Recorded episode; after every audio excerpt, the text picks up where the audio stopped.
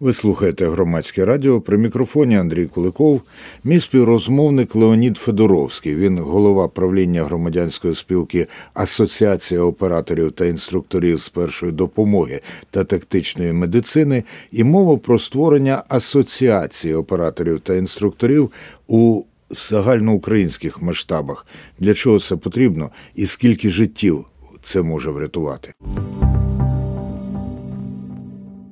На даний момент в нашій країні ситуація складається таким чином, що кожен громадянин, кожна громадянка, ми всі маємо точно знати і вміти, яким саме чином надавати допомогу, бо, на жаль, знову-таки відбуваються дуже неприємні речі, і люди самі мають зробити оці перші кроки для того, щоб рятувати власне життя і життя близьких. Ми вважаємо і плануємо в нашій асоціації за найближчий час, по-перше, надати можливість і допомогти Збройним силам, силам оборони України в навчанні військовослужбовців, а це величезна кількість, більше мільйона осіб. Ну і, звісно, з громадськістю ми теж активно дуже працюємо, тому ми говоримо про те, що кожна людина, яка навчиться надавати допомогу, потенційно може врятувати чиєсь життя. Пане Леоніде, багато людей хотіли б навчитися, а дехто і йде навчатися, але наскільки, на що орієнтуватися, де справжню підготовку можна дістати, а де, можливо, навіть і шарлатанство якесь, щоб гроші виманити, чи що? Ну, я б навіть не сказав щодо шарлатанства, тому що, знаєте, як кажуть, благими намірами. Дуже багато людей не зовсім коректно розуміють поняття навчання першої допомоги. В Україні існує стандартизований підхід, є рекомендації Міністерства охорони здоров'я щодо курсів, які мають бути пройдені. Це мають бути курси міжнародно визнаних стандартів або хоча б за державними нашими українськими стандартами. Такі організації, з якими ви можете стикнутися, вони обов'язково будуть пропонувати курс, який відповідає вимогам Міністерства охорони здоров'я. Є 441 наказ Міністерства охорони здоров'я, який описує порядок надання допомоги особам без медичної освіти. І, моя така порада, якщо ви плануєте пройти такі курси, то обов'язково пересвідчіться, що люди, які вас будуть навчати, вони викладають саме за такими стандартами або за стандартами міжнародно визнаних організацій, таких як Європейська рада реанімації, Американська фундація «Серця». Щось таке. Як ви розумієте, я сам не здатний встановити, чи вони за ними викладають. Це означає, що мені треба у них якийсь сертифікат, довідку вимагати, чи що? На даний момент процес сертифікації курсів в Україні йде. Ми якраз дуже активно залучені до розробки тих стандартів, яким саме чином буде підтверджуватись така підготовка. Але, в принципі, на даний момент це вибір саме громадянина або замовника, який замовляє ці курси. Треба досконально вивчати, що саме пропонує організація. І, як казав на нашій прес-конференції минулій мій колега Олександр Северин, це голова навчального центру госпітальєрів, все, що дешево і швидко, це не воно. Тобто нормальний курс, він має тривати не менше 8 годин, якщо ви хочете отримати якісь стандартизовані знання. Леонід Федоровський, голова Асоціації операторів та інструкторів першої допомоги та тактичної медицини, зараз в етері Громадського радіо.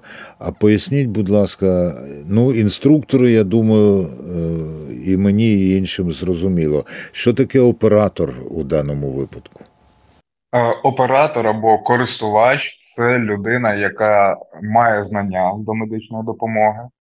Тобто будь-яка людина, яка пройшла стандартизоване навчання, вона стає оператором. Ми, звісно, цих людей теж запрошуємо до себе, тому що ці знання, вони не статичні, вони постійно розвиваються, і кожна людина, яка колись десь прослухала курс, їй дуже бажано слідкувати за свіжими рекомендаціями, за свіжими новинами того, що відбувається. Стандарти міняються. От буквально пару днів тому вийшов новий стандарт тактичної медицини, оновлення стандарту з тактичної медицини міжнародне, то варто подивитися, що саме змінилося, на що звертати увагу. У цивільній медицині так само існує всесвітня організація, Всесвітній комітет, Міжнародний комітет з реанімаційних дій. яка видає раз на певний період рекомендації, як саме змінюються ті чи інші підходи до надання домедичної допомоги. Пане Леоніде, хто об'єднався в асоціацію? Це колективне членство чи це індивідуальне членство? І наскільки ви зацікавлені в тому, щоб до вас вступало? І, до речі, а як ви перевіряєте, чи ці люди здатні бути у вас членами? Ну, тут важливо прокоментувати. Створення асоціації – це перехід з однієї юридичної форми в іншу.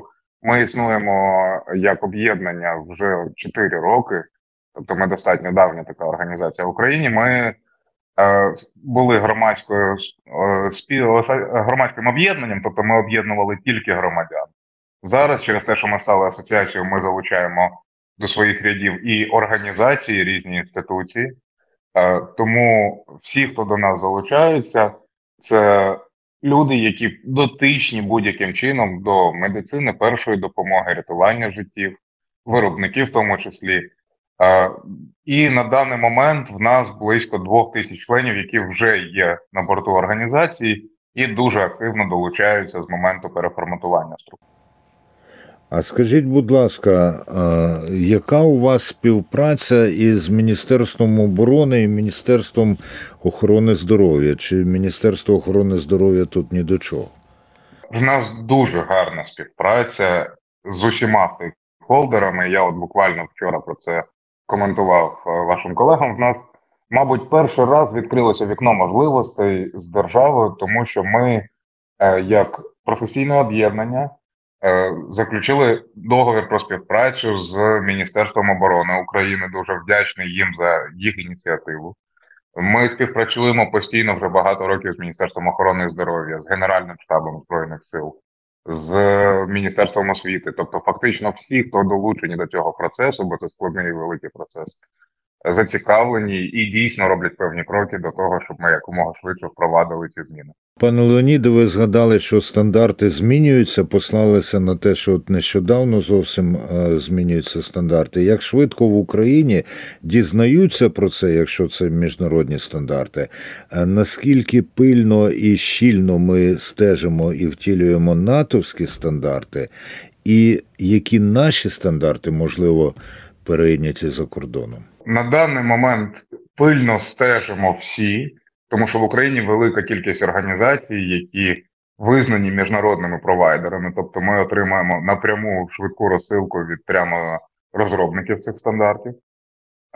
Наша держава теж за цим слідкує, і Міністерство охорони здоров'я має трек співпраці. Міністерство оборони напряму спілкується з центрами НАТО, які розробляють військові стандарти підготовки, в тому числі до медичної допомоги. От нещодавно, знову-таки, було імплементовано в Збройних силах один з сучасних натівських стандартів по навчанню з тактичної медицини. І ми постійно знаходимося, як держава, ми постійно знаходимося в комунікації з розробниками стандартів. І на даний момент намагаємося не тільки отримувати від них стандарти, але і вже почався такий нова ітерація співпраці, де ми намагаємось надавати ті чи інші дані для того, щоб актуалізувати рекомендації, наприклад, тих самих натівських центрів медичного розвитку. Леонід Федоровський, голова правління громадської спілки Асоціації операторів та інструкторів з першої допомоги та тактичної медицини. І у вас пролунало домедична допомога.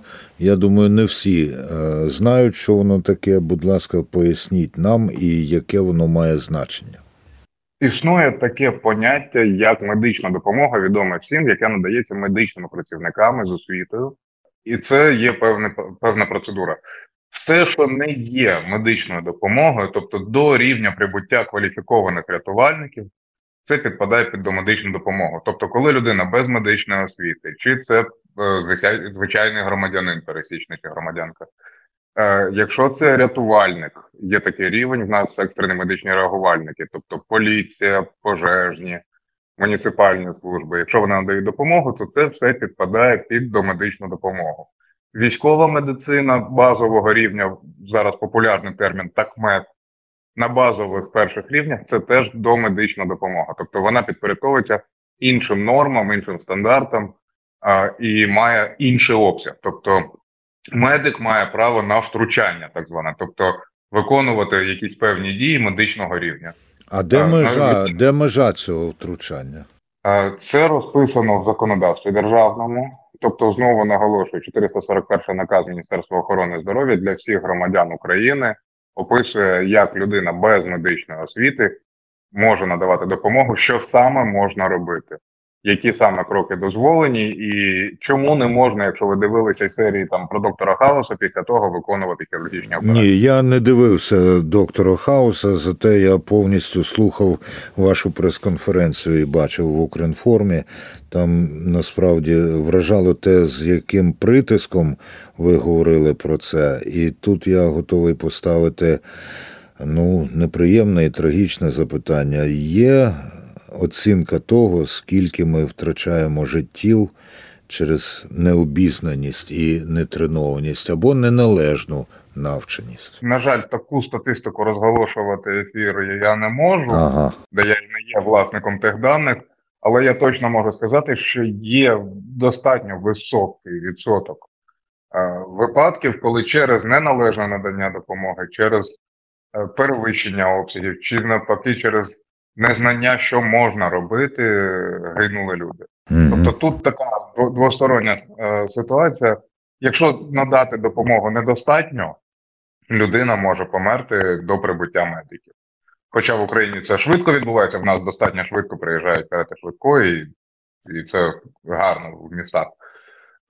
І знову-таки, якщо надати забагато, тобто виконати якусь маніпуляцію, яку ви можете не зовсім розуміти її наслідків, це теж може привести до високої смертності. Тому ми намагаємося триматись в рамках. Ви слухаєте Громадське радіо. Це була розмова з Леонідом Федоровським, головою правління громадської спілки Асоціація операторів та інструкторів з першої допомоги та тактичної медицини.